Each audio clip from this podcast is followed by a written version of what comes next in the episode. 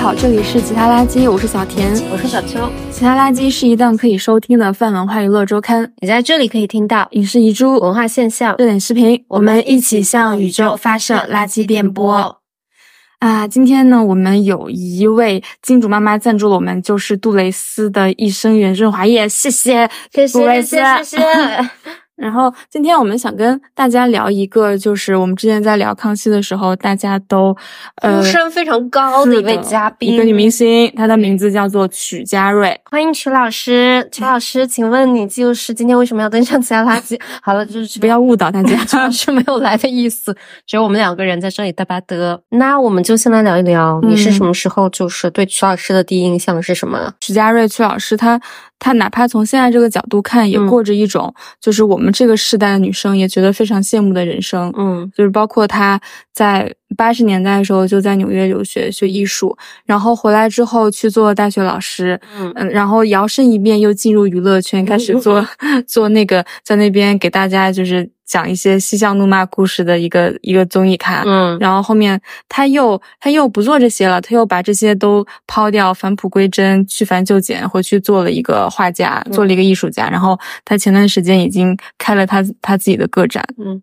与此同时，他有一份稳定的收入，就是他还是台湾实践大学的老师。嗯，对，他现在是副教授了。嗯，Anyway，我们还是先给大家浅浅的 brief 一下曲家瑞的生平好了。嗯，就是因为我自己第一次认识曲家瑞，其实就是因为看那个 Melody 的康熙，就是那个什么他们都是名校毕业生的时候，曲老师出现了。然后呢，曲家瑞呢，他就是一个。嗯，怎么讲呢？一方面，她出身就是家庭非常富裕，她是一个非常高智商的富家女。然后她爸爸呢是台湾的这个渔业工会的一个什么老大吧。总而言之，他从小就不缺钱。然后与此同时呢，他还是一个很聪明的人。他当时因为钢琴考得很好，所以他在美国高中毕业之后，他就考了曼哈顿音乐学院修钢琴。后来他又觉得呢，跟钢琴没缘分，他又考上了这个 Cooper Union，拿全额奖学金去学艺术。再后来嘞，他又就是拿到了耶鲁大学艺术学院的奖学金。后来九零年，他又在哥伦比亚大学就是硕士毕业。在这样的一个非常辉煌的人生之后，就是他在美国就过一种嬉皮士的生活了，就是在画室里面就是。用沾满颜料的衣服画画呀，然后又没灵感的时候就抽烟呢，然后跟白天睡觉，就是晚上画画，然后还和不同的就是男生谈恋爱，然后他就上了康熙，然后由于他这个许许许许多多精彩的发言，导致他也成为了上康熙次数较为很多的女嘉宾之一吧。总之就是有人统计他上康熙一共上了五十七次。对，然后大家都因为他的这个这个敢说敢骂，然后各种各样的发言啊，非常的喜欢他。嗯，他他能够上康熙这么多次。就是也侧面反映了他做这个综艺咖的业务能力非常的过硬。嗯，是的。就是，嗯，就是大家如果看康熙看的比较多的话，就会发现，就是如果是一些呃来的比较久的一些明星来，比如说曲老师，比如说赵正平啊，比如说就是那些人，主持人会相对来说比较放松一点，他们会比较容易放心的把一些梗抛出去，嗯，因为他知道他们会接回来。然后曲家瑞就是其中一个，就是我觉得他来了之后，不管是康还是熙都会大松一口 气的女明星，是的。好像贾瑞后来还做了几期那个康熙的代班嘛，对对吧？嗯，就是他一个人，其实他也可以主持整个节目。嗯，我前面就是开头的时候，我不是说，嗯，就是徐佳瑞，她哪怕是到现在，也是让大家非常羡慕的一个一个女人。就是我觉得她从上世纪八十年代已经火到一个，就是我们现在都非常想要过的那种人生的样子。嗯，就是我我觉得这这这个里面可以侧面的，就是讲到徐佳瑞家里到底有多有钱。嗯。他曲家瑞老师在二十五岁从哥伦比亚大学毕硕士毕业之后，他在他在纽约就是做艺术家做了七年，而这七年没有做出任何东西，但是他还是可以在那边做七年，为什么呢？因为他在纽约的时候，他爸爸给他买了一栋房子，自己的房子，然后他爸爸又给他买一辆车，然后曲家瑞说：“那那车库里都有一辆这么好的车，我要去学一下开车，对不对？”然后他爸爸说：“No。”你不要学，你不许学，因为我这个车是准备让你以后的老公他过来让他的司机来开的。然后他爸爸买这个房子的原因，也是因为他想让呃这个男生过来，然后看到这个房子就觉得，no，这个女的我高攀不起。嗯嗯，大概他就是这样子晃晃荡荡过了七年，然后在纽约就是大搞艺术，大谈恋爱，虽然也没有搞出什么艺术的名堂，然后恋爱也没有所谓的就是。得到一个婚姻啊什么之类的。然后在他三十二岁的时候，他被他爸爸叫回了台湾。然后叫回台湾之后，他去做什么呢？他在他爸爸的那个公司里面去做文员。然后当时拿的薪资是二十二 k，就台币二十二 k，大概就是四五千，在他当时看来就是工资很低。然后他就是觉得不行，这种生活真的不想过。然后他又回去去了那个实践大学，去做了那个助理教授。嗯，我觉得他真的就是。哎，很让人羡慕了，就是因为一个人他手上有大把的光阴可以光阴可以浪费，嗯，他可以就是充分的挥洒自自己的时间，这个东西是让人很羡慕。他没有后顾之忧，而且他非常非常早的有了他自己的一个房间吧，我觉得。包括他后来在嗯台北的生活，我一直很羡慕的也是他在台北的最市中心的地方有一个自己的画室。然后白天上完课之后，他就可以在这个画室里面跟他的这个二手玩具在一起，然后跟他画画的东西在一起。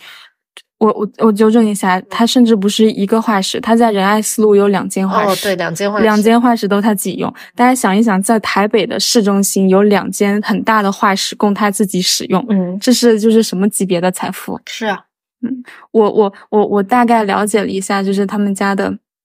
生平，嗯。呃，曲家瑞的爸爸叫做曲明，嗯，他是台湾的，就是渔业的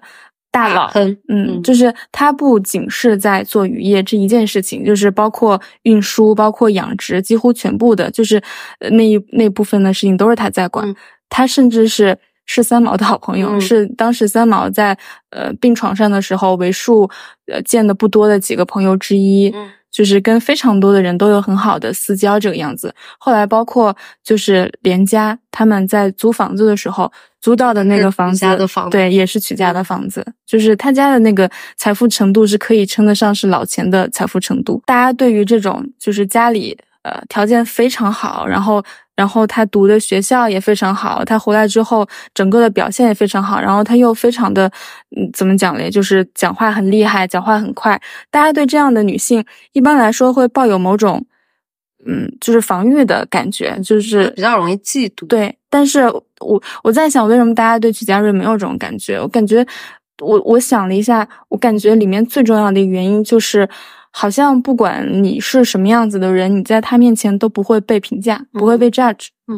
而且我觉得曲家瑞是一个非常能看到别人好的，嗯，这样的一个人。就是因为你刚刚就重新小田讲的那些，我觉得曲家瑞的这个人生，如果你任意的放在小红书或者放在抖音的话，他就是那种最最最能吸粉的富家女人设。嗯，出生的时候就含着金汤匙，一路名校，感觉可以出一个我的人生十年总结这样的东西。但曲家瑞身上从来都没有那种让人讨厌的东西。嗯，就是他上康熙的时候，他对所有人讲的都是哇，你好漂亮。然后你怎么这么厉害？然后我记得好清楚，他当时上那个 S，他跟那个 S 说什么？他自己毕业于名校，然后 S 就说啊，可是我就是这辈子可能也上不了哈佛什么东西的。然后他就是说，就是 S，你只要在你的简历上面写你特别会主持，那你也可以上哈佛。我当时就觉得说，哎，他真的就是，嗯，他总是就是能把所有人的好都看到，就这个东西让人很舒服。而且，嗯，他他在作画的时候，包括他最近二零二二年这一次个展的时候，它里面非常多的画，呃，去化的都是所谓的社会底层吧，嗯，就是包括便利店的，在那边工作了二十年的收银员，然后包括因为丈夫得了艾滋病，然后在一个呃类似于那种仁爱医院做志愿者的一个非常老的一个阿姨，还有一些就是保洁员啊什么之类的，就是她的目光没有被她现在的这个阶级所限制，她的目光是非。常广阔的、深邃的，甚至是嗯全谱系的，嗯，而且他很能发现美，这一点也很厉害呀。嗯，我记得他当时在那个节目里面讲，说他看到那个流浪汉，就是就是意思就是他在美国的街头吧，应该是当时就是他遇到一个流浪汉，那个流浪汉会就是守在那种啊时装周啊，还有那种就是设计师的那个附近的垃圾桶，然后捡他们的很多很多的布料，然后美丽的东西，把他们全部都缝在一起。然后徐家瑞就是花重金去买。那个流浪汉的那些帽子，就是人家本身也是就是不想卖的了，不是为了拿这个东西去赚钱，但是他就是觉得有这么美的东西，他应该能够把它收藏下来，他能够看到这种东西上面的价值，而且是嗯，就不在意说这个人一他是一个流浪的人呢，他身上有很多气味啊之类的，他就是首先看到美，我觉得这个就真的是很厉害的一个人，嗯。而且他他在就是做做所谓的综艺咖、做艺术家、做老师之外，他有一个非常重要的身份，就是他是一个收藏家吧。嗯，他是收藏了全世界各地各种各样的二手娃娃。嗯，然后其中其中就是大家可能听到最多的一个故事，就是他当时在在哪里，在在新西兰还是在哪里的一个二手市场上，他看到了一个 like 跳舞的芭比。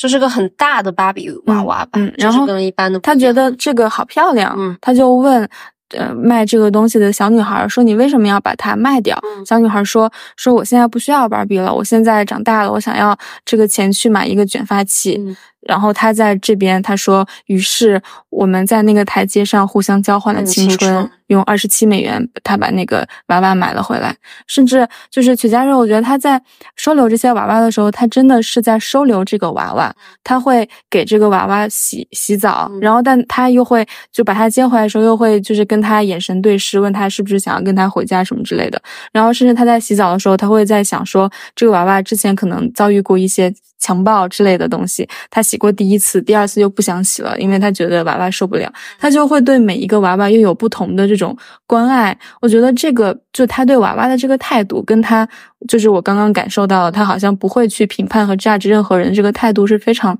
相关的。嗯，而且他在讲那个娃娃的时候，他会说他有一个公关芭比。嗯，我觉得他讲那段也很可爱。每一个新的就是玩具到他家之后，他都会跟那个公关芭比说：“我们家又来新人了。”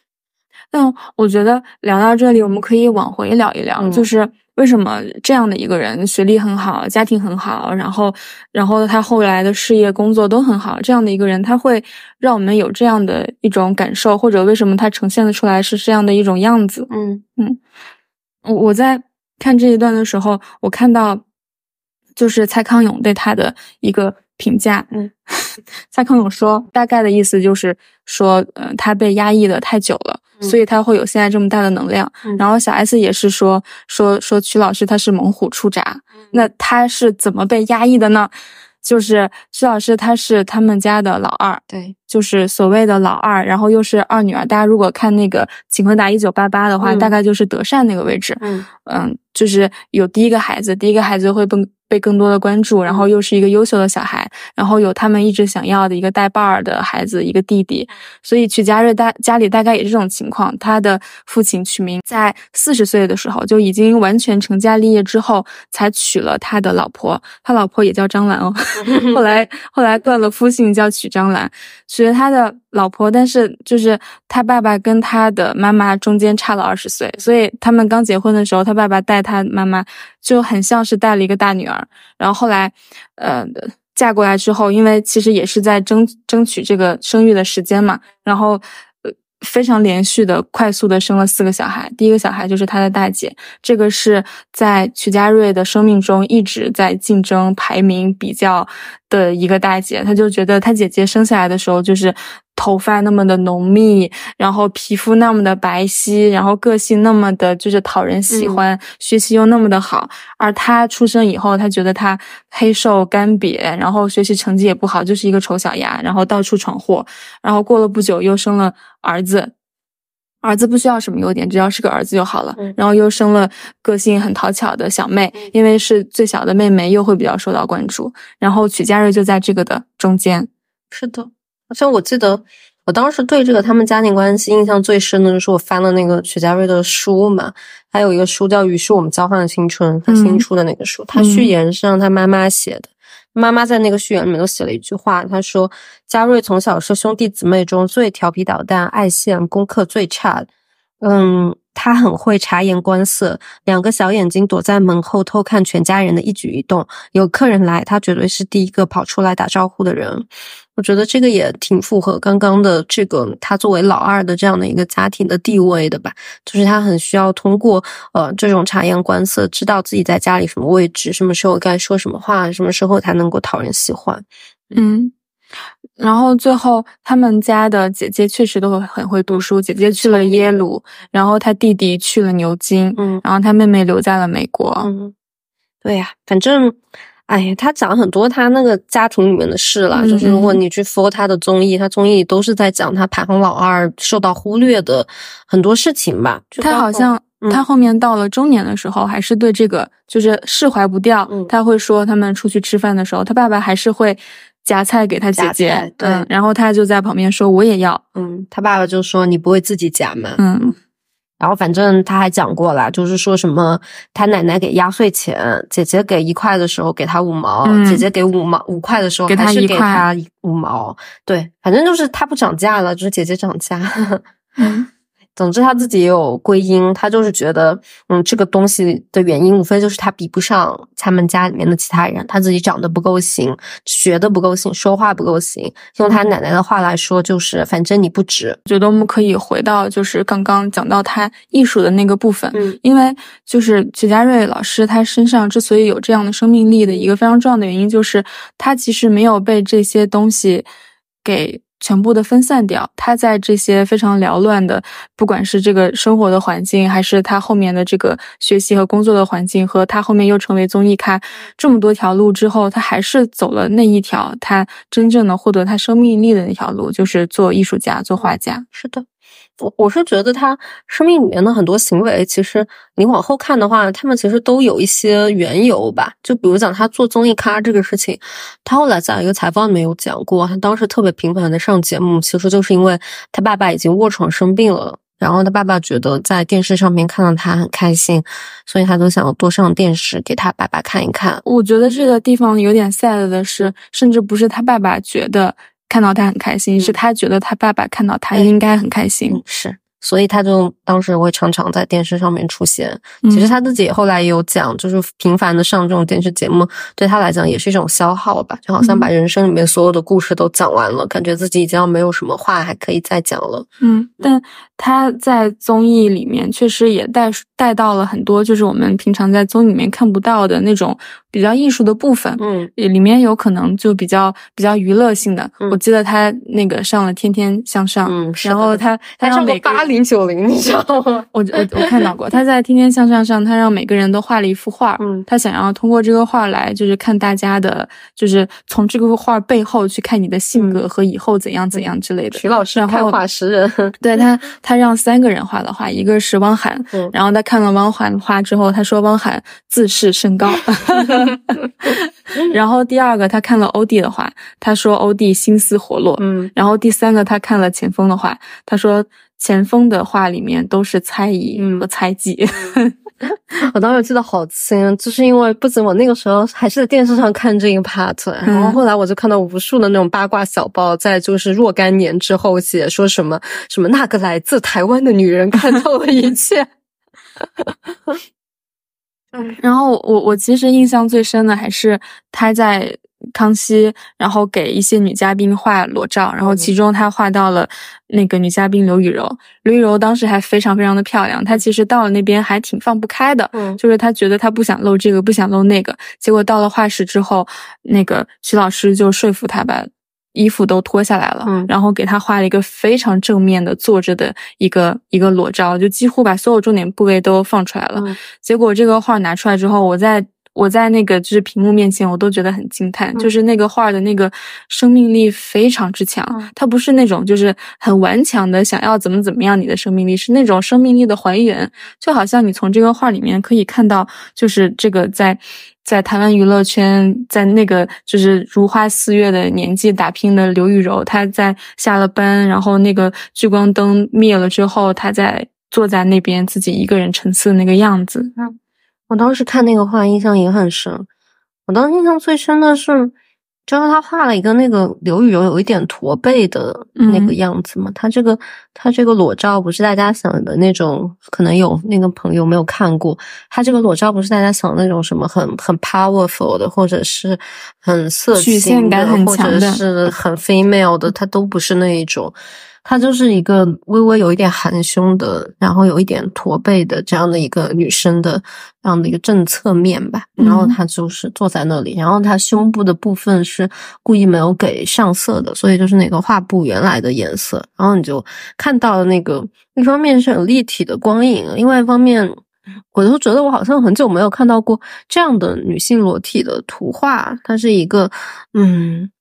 有一点放松，有一点疲惫的。不是那么正面的身体。然后他这个身体不是为了展现我的身材有多么的好，或者是怎么样的，他就是一个人在一个很正常的情况下，他展露出来的东西。但与此同时，你又能够从他的神情里面感受到这个话，他很有力量，他很有力气，感觉有一个人要蹦出来的这个感觉。对。我我觉得我看到他还有一个比较嗯那个点，是因为就是在这种电视综艺上面，大家恨不得就是时时刻刻都在展现出自己声色犬马的那一面，然后就是讲到胸，讲到屁股，每个人都说我是 C cup，C 是 D cup，然后我的屁股非常的翘，我是怎么怎么练的。然后他在那个综艺的电视上放出来这样的一个图画，那个图画里面那个非常在花期的那个非常漂亮的女明星在那边喊着自己的胸。他就是没有在像在综艺里面、在电视的史上那样去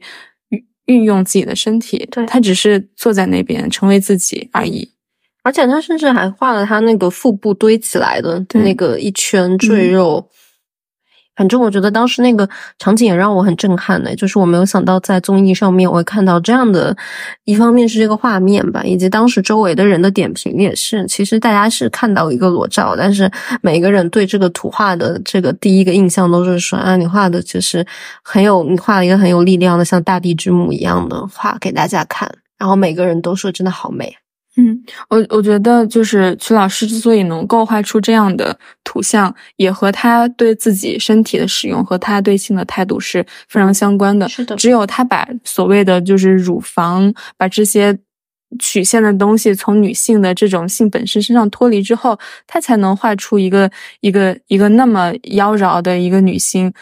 坐下来驼背含胸的那个样子。他就是让这个胸成为了胸本来的样子，这个人成为了人本来的样子。嗯，我觉得我们可以讲讲曲老师的性的态度。嗯，对，嗯，我觉得就是他在那个康熙里面最著名的提到那个，就是他那个画画，对吧？就是大概的意思呢，就是说他当时在那个哥伦比亚的时候画画，然后一开始他画了很多的画，就是关于他自己的性幻想的部分的，因为他那个时候还没有就是真的就是。我会被和谐吗？如果我的爱，呃，OK，好的。他还没有真正的做那件事的时候，他有很多缤纷的幻想。然后他那个老师就说：“你现在就是千万不能做这件事啊！你只要不做，你一直画，一直画，我保证你只要就是很三年之后，你你就可以在纽约开个展、开画展。嗯，然后但是呢，咱们的这个曲老师啊，心有反骨。然后呢，他最后跟一个男生做了那件事，做完了之后呢，他的画色突然变得很灰暗。然后还有老师就在后面说：你。做了是不是？你做了，你做了。对，这个就是他当时讲的那个事情。嗯，你当时看那段是什么？就是我觉得这一段好贴切啊！就是你在没有做之前，你就会觉得觉得这个事情有多么的，就是绚烂、美好、缤纷。但是你在做了之后，你才知道它的本来面目是什么样子的。That's it。或者你就会发现，就是就是那个所谓的想象中的。那个东西和实际上那那个东西，它很有可能根本上就不是同一个东西。嗯，但我觉得，就曲老师能够在节目中，就是把这个东西，就是这么直直面的把它给展现出来，其实也是因为他对他对就是性这个东西的那个还原度，在他脑海的还原度和现实中的还原度都是非常诚实的。嗯。我当时觉得很厉害的，就是我觉得他真的是破除了一个迷思，哎，嗯，因为你之所以就是会对性这个东西有这么多千奇百怪的想法，就是因为所有人都不说，嗯，你在这种无穷无尽的神秘里面，你就 构建了很多自己的想象。但曲老师其实就是把这个东西给讲出来了嘛，嗯嗯，是的。我我觉得邱老师他在节目里面的态度，然后包括他谈到性的时候，他每次讲到他每一个就是前男友，讲到他们就是如何在一起，他如何被抛弃，他如何爱的奋不顾身，然后最后他就是又被背叛，然后里面各种狗血的故事的时候，他同时也会谈到爱，谈到艺术，他就是没有把他们之间的分界做那么清楚，他没有觉得说性是低下的，而艺术是高尚的，他把他们全部都放在一起，因为这些部分其实本来他就是。日常的就是交叉的，他的不价值不评价，不仅仅表现在他对人的不评价上，也表现在他对就是日常的事物里面的那种平等上面，包括对性的平等。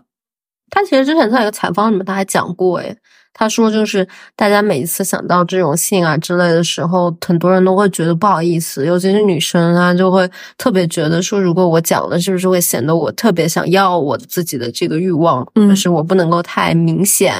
但他就是觉得这个东西就是生活的一部分，每个人都要面对的，你对你自己欲望的和身体的探索跟释放。嗯。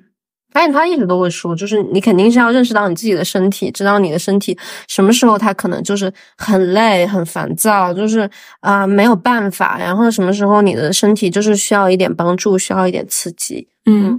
我我觉得现在之所以我们在讨论到就是那样的使用身体的时候，我是说那样的使用身体的时候，我们之所以就是会。会就是很难去讨论它，然后这样的一个很难去讨论它的状况，又导致我们在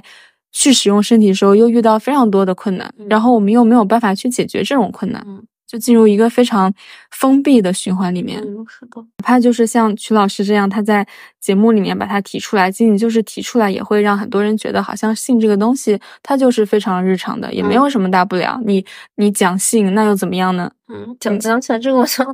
他那个他那次画裸照那个，他除了画刘雨柔，他画谢依霖的。嗯，我当时其实印象更深的是谢依霖的那一幅。嗯，因为谢依霖的那一幅就。第一，他摆的那个 pose 其实就是更大胆嘛。他那个 pose 就是一个呃谢依霖自己全裸，然后他张开了自己的双腿，嗯，然后他在旁边摆上了所有的全部都是各种各样的食物。当时他们开玩笑了，就是在底下摆了一个葡萄，然后说是谢依霖的卵巢，想吃 多子多孙。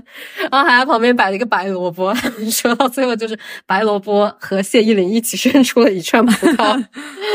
总之，他们当时在玩那些梗啦。然后，但我印象很深的，其实就是谢依霖自己是个谐星，然后他就在讲他当时跟曲老师一起画画时候的感受。他说他最大的一个感受就是他没有见过曲家瑞这样会纯粹的赞美别人的人。就是曲家瑞在画画的时候一直在赞美说你的裸体好漂亮，你的胸好漂亮，然后你有一点你没有有一点胖啊，你只是就是一个女生，她就是会大口的吃东西，那大口的吃东西只要还算是一个 OK 的情况就 OK 啊，她就会不断的有这种，而且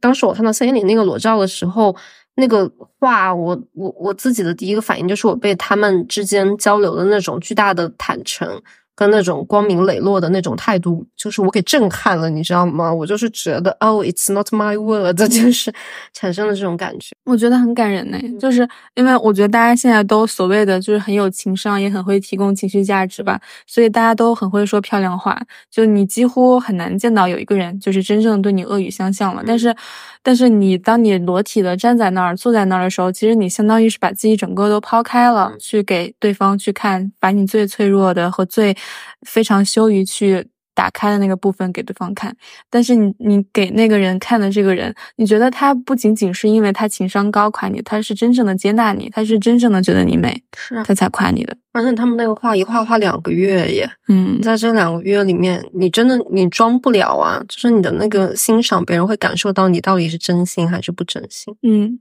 我觉得这个就是就是这种关于身体的这种交流。也是，就是我们真正提倡的那个东西。嗯，我觉得其实，嗯，不管是曲老师还是谢依霖，在刚刚那些过程里面，他们其实都有一个非常共同的特点了，就是他们真的是很坦诚的交流了彼此，然后也放开了彼此。我觉得这个可能也是，嗯，很多时候我们在聊性或者是聊这些隐私的东西里面，感觉到就是。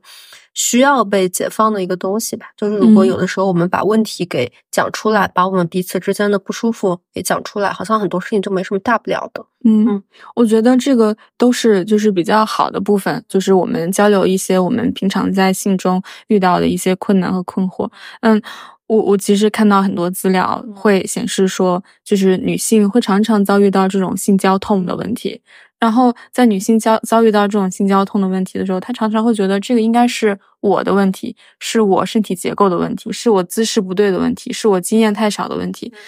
但她不会觉得说我要去缓解这个问题。但其实，在性生活里面比较痛苦的部分，只有被提出来以后，才有被缓解的可能。就是你让性不再让人去感受到痛，这是多么基础的要求。嗯，我发现这样。就是哪怕这样基础的需求都很难被满足。就是首先，呃，性交痛这个事情，其实和你在这个过程中的润滑是非常相关的。嗯，但其实数据显示，有将近五分之一的女性，她都受到过阴道干涩的困扰，但百分之六十的人都没有去对待和解决它。是的，刚刚小田引用了一个数据，就是我之前看到《纽约时报》上面写的一个报道嘛，他写的其实就是八个关于，呃，就是一个性学博士写的八个关于这个性之间的迷思。在这个迷思里面，他有一条，一方面他用了这个数据，另外一方面他也说，嗯，其实很多女性她就会觉得自己这个阴道干涩的问题，可能是因为自己本身有问题。大家说，其实啊，女性的这个阴道它本身就不是一个像热带雨林一样的东西，be like 你天天就是非常的水润光泽。那考虑到你这个人的激素分泌的影响啊，包括呃你是不是有这个产后之类的问题啊，或者是你到了哪样的一个年龄啊，或者是你有没有被很好的唤起啊，这些东西都会影响到嗯你的阴道到底有没有干涩，或者说你当时的这个呃各种各样的这个这个你们的亲密的行为里面。能不能有一个舒服的体验？但这些问题呢，其实有百分之四十都是可以通过润滑液来缓解的。嗯，但即使是有这么大的比例都可以通过一个小小的润滑液缓解，但好多人都没有去做。调查里面发现，有将近百分之六十一的人都没用过。嗯，只有百分之二十一的人可以说对它是了解的。就是，嗯，如果这样的讨论多一点，就稍微多一点，这样都是非常基础的一个。就是痛苦缓解的需求稍微多一点，都不至于很多人都受到这样的一个困扰。就是如果大家的态度都像，就是像曲家瑞啊，像他们这样，就是对他更自然一点，就是更更平常的去讨论到这件事情。其实我觉得曲家瑞他之前那个采访里面讲的真的是很好嘞，他讲就是你。一个女性，你首先要了解你自己的身体嘛。你一旦了解你的自己的身体，你就知道今天在这个时候，如果我要进行亲密的行为，那我身体里面是不是缺一点什么？是不是今天我呃需要一点刺激，需要一点帮助？那如果需要一点帮助，你又了解到有润滑液这样的一个产品，那就可以使用了。其实就没有什么太多的紧张的部分。哎，但你你你觉得为什么？就是很多人会觉得，就是就就。提到润滑液什么的，会觉得很害羞，然后不敢继续去想这个事情。我觉得就是润滑液会给人一种，嗯，像就是吃伟哥一样的感觉，就是尤尤其我觉得他对女性的话，其实就是这样，嗯，就是会有这种感受，或者说他也有另外一个，就是会给人留下一种，就是我我就是那个嗯。呃，这个这个欲望很强的，对我觉得这个也是一个比较重要的方面，就是欲望强到已经需要用润滑液去解决自己的问题了。但其实不是这个样子，这个东西它是一个非常中性的东西。是，我觉得它就像，嗯，就打一个比方，就比如讲说，你要上粉底之前，你觉得脸很干，然后你要给自己涂一个呃保湿乳，给自己打一个打底，然后再去上粉底一样啊。嗯，就是其实润滑液起到的也是这样的一个作用，它在为你先做了一个准备。嗯，还有比如说，就是你在穿鞋子的时候，那个脚脚跟那个地方会磨到嘛，你会在中间加一个垫垫，防止它被磨破、磨到，防止你会痛。它就是一个这样非常中性的辅助的东西。嗯，就不要为它赋予太多的这种奇怪的价值跟意义吧。嗯，这次找到我们的杜蕾斯益生元润滑液，它百分之百的成分都是自然植物萃取，添加了益生元，它会守护阴道的微生态环境，告别干湿、干涩和不适，会带来更丝滑的性体验。嗯嗯。我觉得就是如果有大家对这个东西感兴趣的话呢，也可以就是试一试。嗯，我觉得就是曲老师画给谢依霖的那个画，真的就是很特别，因为它里面其实是有很多性暗示的。嗯，就是一个啊张开腿的，然后不穿衣服的女性，然后与此同时旁边又有这个一根白萝卜直冲着 她的这个这个隐私的部位，然后又有这个多子多福的葡萄，然后又说这个东西是卵巢，但。他摆那么多的跟性有关的东西，然后又在一个节目上面展示，但是所有的人都不会觉得这个东西是下流的，或者是不应该看的。我觉得他他他很有厉害的，就是他把性这个东西转化成了一种性，就是新的叙事，让大家在这个上面的时候感觉到说啊，原来性它也可以啊，不是那么就是什么秘密的呀，然后什么不知道到底是什么的呀，它也可以是多彩的、非常丰富的，它也是可以和水果、鲜花、食物和一切美好的东西在一起的。嗯。我我其我们在可以在这种就是新的对于性的这种放松的叙事里面，各种的工具都可以变成性的一个画笔。比如说，比如说我们刚刚讲到的杜蕾斯的润滑液，比如说我们的身体，甚至润滑液是可以和玩具一起玩的。就是你如果玩的高兴，就是咱们吃下去也不会有什么问题啊。干嘛炒一个新菜？今天吃饭是在炒，今天就是搞一个炒菜活动。我我刚刚就是在想，其实其实就是曲家瑞老师他跟谢依霖他们两个对话，真的就是我说通过这个作画的对话，真的还蛮有意思的。因为我们后面看谢依霖的发展，她其实是一个非常传统的女的，嗯，她就是首先是想要嫁一个人，然后嫁人之后她想要生小孩。然后包括她在生小孩的时候，中间其实遇到了非常多的困难，但她还是非常坚持的要把这个小孩生下来，即使说她的事业受阻。嗯，就是他们两个，我觉得一个代表了对爱的无限的追求，一个代表了某种就是对于生殖、生育或者是孕育的那种渴望。嗯，就是这样的两个人碰在一起，他们其实是女性的一体两面。嗯，然后又通过，嗯。曲家瑞他对于那个性的这种叙事中又被又被画了出来了，嗯，而且我当时看的时候，尤其是后来看到谢依霖后来的人生，我还有一种感觉呢。我觉得其实真的是曲家瑞移植了一部分，嗯，可以说是女性主义的思想也好，或者说也可以是。说作为一个女生，你可以相对而言更自由的看待自己的人生，有更多选择的思想到了谢依霖的身上了。因为其实往后看的话，谢依霖结婚之后的日子过得是蛮坎坷的。嗯，她老公后来应该是生了一种就是病来，就是那个病呢是一种就有点像罕见病一样的，就是你需要终身服药。然后老公的事业也不如以前好了，然后她不得不，本来她是想要彻底的做一个就是在家里面的贤妻良母，然后她不得不又二次出来搞事业，然后给家里挣钱。然后她在做这种二次的选择的时候，她嗯，她她彻底的从以前的那个大学生了没的那个 hold 住结那个血心，蜕变成了一个很不一样的、很坚强、很坚韧的一个女性。嗯，那那我们就是还是说回曲老师。嗯。就嗯，我们刚刚讨论到他对性的态度，嗯，就其实他不只是对性这么勇敢，他对爱也是这么勇敢。嗯，我其实一直都觉得曲家瑞很厉害的事情就是，嗯，他是我就是真正就是最羡慕的那种恋爱脑，哎，嗯，就是他，你首先你知道他是一个感觉非常优先的人。而且他总是肆无忌惮的把自己的这个感觉说出来。他在那个康熙上面无数次说过：“我见到这个男的，他真的是帅疯了。我第一眼 见他的肌肉，然后好想扑上去，就是真的爱死。”就他很经常会有这种发言。我觉得他是。就是他，他愿意接受他自己的这个冲动，他不会去算计自己的这个激情。你 like 来源何处？我是不是要克制一下理智？他的第一个反应就是这个男的帅，我要追，我要把他搞到手。嗯，就这种女的 很厉害。哎呀，我当我当时印象很深的是他讲那个呀。就是讲那个那个叫什么教授，嗯，就是说他学生，嗯，给他介绍的一个教授，嗯，然后他看到那个教授，他觉得哇，这个教授真的就是太正点了，嗯，然后我去跟这个教授聊天，我们两个人立刻就是感觉到彼此之间有一些什么，然后。最厉害的事情呢，他就讲他这个跟这个教授这个不断接触的过程中嘛，就是教授邀请他说要去带他去台湾南部转一转，然后这个转的这个一趟之旅呢，也是这个教授展现个人魅力之旅哈，就不断的带他去介绍说啊，这个建筑是我设计的，然后这个地 方是我以前待过的，然后还带他各路就是见他自己的友人，然后全部都是很厉害的这种名人，嗯，然后曲老师当时在那个节目里面讲说，哇，我当时真的就是。就是爱死他，然后我当时就越来越觉得他有魅力，然后这一路上我们就是怎么讲呢？就穿那个超短裤，裤子越穿越短，然后这个大腿就是不经意间的，咱们就是靠一靠，制造一些身体上面的接触，感觉就是一切都是水到渠成，快要到位了。嗯，然后。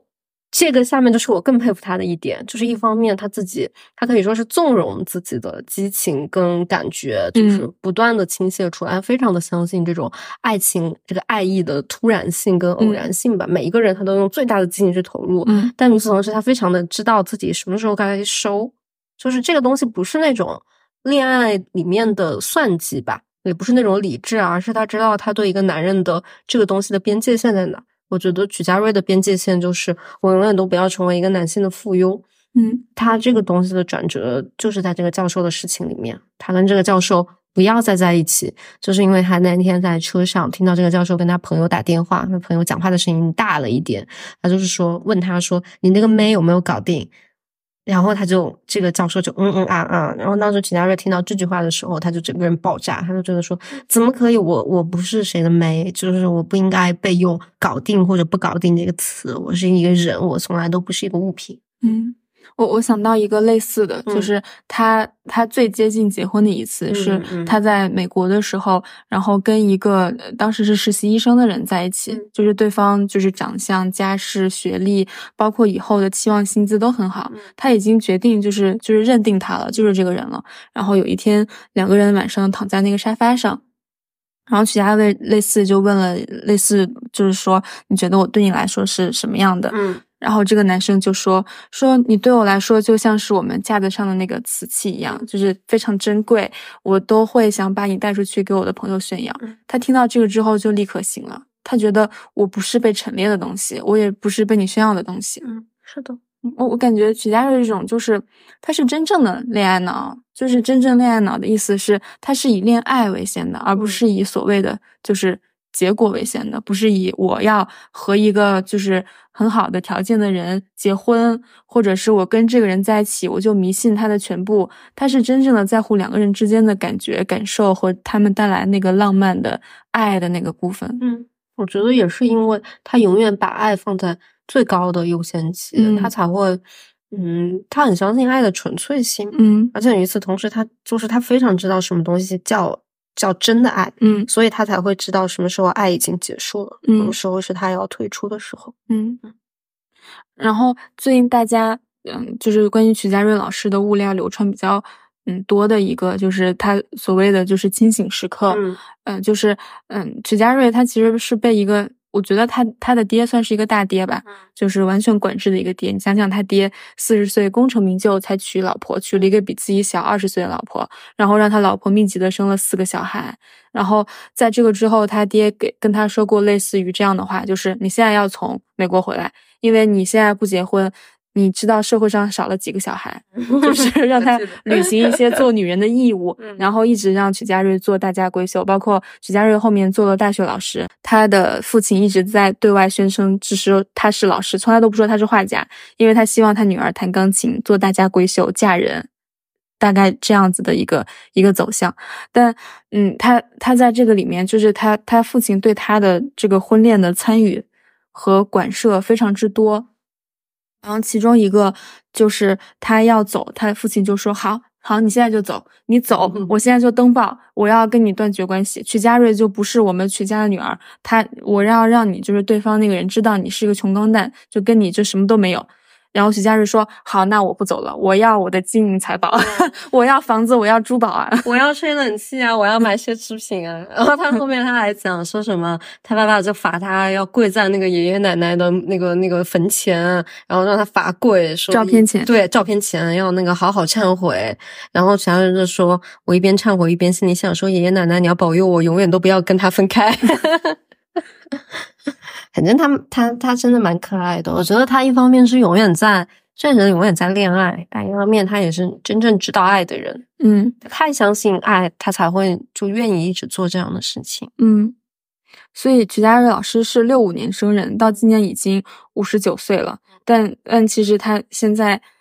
并没有结婚，他也没有没有，好像没有过这样的打算。他在情场里面驰骋这么多年，是一个非常容易上头的、需要爱的女的，不是一个冰冷的人。但是这么久还没有结婚，就是因为他一直在恋爱，永远在恋爱。他对婚姻的需求是恋爱，而不是婚姻本身。是的，我我最近看了很多，就是曲老师。后面的一些采访，然后，嗯，就是看的比较新的那个是人物在二零年的时候对他做的一个采访，他名字就是《家人永远在恋爱》。我被他后面就是讲到自己年龄这一段的时候印象非常深。他说：“嗯，我一点都不害怕变老。三十岁时，我跟学生说我等不及四十岁了。四十岁有杂志采访我，我说等不及五十岁了。现在我迫不及待想看见六十岁的自己了。”六十岁的曲家瑞会是什么样呢？他一定更好、更美、更自由。嗯，很感人呢。嗯，我我我我看他在描述这个的时候，他其实，嗯，南南方人物周刊也采访过他嘛，在人物之前，他其实讲到，他说他在三十岁的时候，二三十岁的时候画画是那种想象力非常大胆，就是大破大立，就是各种色彩就直接往上堆的那种风格。然后他到了四十岁的时候，老花开始长上来了，他开始对那些色彩不那么信任了。然后这时候他会用了非常多的光线和光影。然后这个时候他发现。好像我用了光线光影之后，我的画更准确了。就是年龄带给他的东西，一体两面的东西全部都出来了。然后到了五十岁的时候，他其实有过一个比较抑郁的时期，后面又慢慢走出来。到现在，我觉得比较少听到人会说，说我三十岁的时候很期待四十岁，四十岁期待五十岁，五十岁期待六十岁，六十岁又是新的开始。我觉得是曲家瑞给我的很大的一个意义，就是他真的是我很少见到的。嗯，亚洲地区，我觉得每个每个女人吧，她都很需要一个榜样。嗯，生活里面都很需要一个榜样。你特别害怕一种没有陪伴的、没有同伴的生活。嗯，比如讲，如果我要决定过一个不结婚、不生小孩的生活，我非常希望知道以后会是什么样的。但许家瑞他，他不仅是榜样，他也是一个非常愿意做榜样的人。他时时刻刻在给大家演示这样的一种生活。你可以说他的生活很多时候没有那么大的参照性。你会讲她是一个真正的富家女啊，她是一个真正的智商、情商、艺术的这种的行为都非常厉害的这样的一个人。但你也可以说她的生活很有参照性，因为她真的是用她自己的这个血肉淌出来的一个，别人会说这个是你凶巴巴、你老处女、你一直没结婚的世界。她就这样一路一路的走过来了，而且用一个公众人物的方式，把所有的东西都展示给你看，用她的艺术展现给你看。嗯。我最近看到的他的一些就是采访的一项资料，然后我就看他的整个的穿着和那个气色，就是他会穿一个一个大卫衣，然后穿一个宽松的裤子，然后脚上穿一个 Vans 的那个板鞋，就是我觉得非常女大的一种穿着，非常简单，就是会穿一些浅色的衣服。然后，留一个就是大概到耳边的这样的一个短发，然后脸上非常干净，就是他的那种说话的状态和那个经历的那个程度，我觉得就是虽然说他现在就是五十九岁了，五十九岁也没有什么不好，但说实话，就是他展现出来的那个那个年龄感啊，对我来说，我觉得非常非常的年轻，嗯，就是很年轻啊。因为我觉得，就对他来讲，他是觉得他现在的年纪越大，他人越有力量的一个人。就是我很轻盈吧，就就是因为我我我还是对这一点就是有一点执着，在想这个问题。就其实我们一直以来就是穿着都在变，像我的话。小时候会穿一些非常女生的衣服，然后到了十几岁会想穿一些就有点中性的衣服，到后面又开始穿一个比较女生的衣服，然后再往大可能会就是你根据你的年龄穿一个什么样的衣服做这样的改变。但是曲家瑞不是的，他就是一直以来就是穿那样的衣服。我觉得他二十岁的时候穿这个衣服，他五十六十七十岁就会穿同样的衣服。嗯，就我觉得他也一直都是一个非常就是 stick to herself 的一个人，他一直都特别坚持他自己生命中的那个主线。嗯，我我我在看这个的时候，我想起来他之前的采访中就是讲过两个事情，一个事情是，嗯，他他跟他妈妈去逛街，然后就看到那种就是现在老年人会穿那种花衫嘛。他他说为什么大家会穿那个？他觉得那个他觉得从审美上好丑。然后他妈妈说说你到了那个年纪，就是东西身上东西都垮下来了，你就想用东西遮住自己。就是他妈就说什么年纪穿什么东西。他那个时候二十岁，他就说十四岁，他就说我永远都不要穿那些东西。我到五十岁的时候还要就是穿的美美的、好好的这个样子。然后还有一个还有一个采访是，他当时就是在。在美国念高中的时候，被一个男孩约了，就是出来 dating 这样子。然后他出来的时候就不知道该穿什么，他妈妈就给他出主意，然后就给他弄一个那样的裙子、那样的包，就有一点老气，但都是你知道牌子货，大牌。然后他就第一次穿这个出来，他觉得不是很得劲儿。然后第二次，他妈妈又给他搭了一个全黑的那种套装出来，他又觉得不得劲儿。然后第三次的时候，他就是把这些东西踢掉，然后但身上还是他妈妈他自己选了一个自己平常穿的板鞋出来了。然后这个男生见到他之后说：“说你穿的什么东西啊，这么丑。”然后她从那个之后就决定再也不要跟这个男生出来了，因为她觉得就是那个板鞋才是她真正的本真的自己。然后她如果这个都接受不了的话，那他们不合适。我觉得真的是，就是曲家瑞所有的在恋爱上面的选择，包括他在各种各样关系里面的选择，他都是他就是他不要成为任何人的附属品，他要成为曲家瑞他自己。嗯，他。他确实是在用他一辈子的所有的跟公众诉说的时间，在讲述他是怎么样最终成为自己的，在跟很多很多的牵绊里面，在跟父母的纠葛里面，在跟他艺术事业的这些纠缠里面，到最后，在他五十多岁的时候，他觉得曲家瑞终于要成为他自己了，他要在画里面不断的真的成为他自己。嗯，以及我我最近看到了。一个就是叫做木兰还是什么的一个一个 UP 主，然后采访，对他。他有一个什么就是一百个曾经上了热搜女明星的现状，他去采访曲家瑞，然后这个 UP 主他就把自己的现在的状况去问他，想要去做一个参考。然后当时曲家瑞跟他自己的学生在一起，他还在教书嘛。然后这个女生的状况呢，就是她也是在纽漂，然后在做一个就拍纪录片这样的工作。然后他当时就问他说：“他说我应该赚。”钱还是就是坚持这个东西，然后他学生就说赚钱呢，然后曲家瑞就跑出来说说就是赚钱赚什么钱？他才二十七岁，他应该把梦看透。嗯，我觉得哇，他应该就是 at least 玩到三十岁再去赚钱。是啊，哎，anyway，我觉得我们今天也聊的差不多了。我那天在找徐家瑞老师资料的时候，看到他一条二零年的微博，觉得写的真的很好。但是看完之后就是热泪盈眶。我觉得最后我就读一下曲老师的这个微博吧。嗯，他是这么写的：他说我们从小就被教育要孝顺父母，听爸妈的话，念书，考个好学校，而非自己想要的专业。啊，毕业之后赶紧找个人就是嫁，然后赶紧找一份有保障的、令人称羡的工作，根本没有人在乎你的梦想。我三十岁那年，身边几乎所有单身的朋友都不见了。女生急着嫁人，男生家里会帮她物色好对象，就算不是所爱，只要对得起父母，不让家人失望，仿佛就有交代。但你们有没有想过，假使结果令人失望，接下来几十年的人生你要怎么过呢？怨叹命运捉弄人，把一切责任推给家人，还是睁一只闭一只眼？当我看清了这一切，我就告诉我自己，这不会是我想要的未来。很多人都说曲老师你好有勇气啊，但是我也付出了代价。这么多年 let go 不少可以安定下来的机会，现在我都还在挑三拣四。这么多个夜晚，我只有一个人吃饭，从尴尬到很自在。但是我活得有尊严，我从来没有向男人伸手要钱，想到什么就放手去冲，敢做梦。最终我的一切成就都靠我自己。嗯，我也有看到这段，我我看到这段，我再插一小段，就是嗯，曲家瑞他在。应该是在厦门吧，呃，也办过他的一个展，就是他在国内又办了几个小的个展这样子，嗯，然后他在其中一个展的时候，一个女生进来了，就长得非常漂亮，然后他就跟她多讲了几句话，说你长这么漂亮，你有男朋友吗？然后她老公就是过来了，然后一把把她搂住，说说这是我老婆，然后曲家瑞就问他说说你爱她吗？然后这个女生就是泪流满面哭了，然后曲家瑞当时就说说不要她，嗯。嗯，我觉得，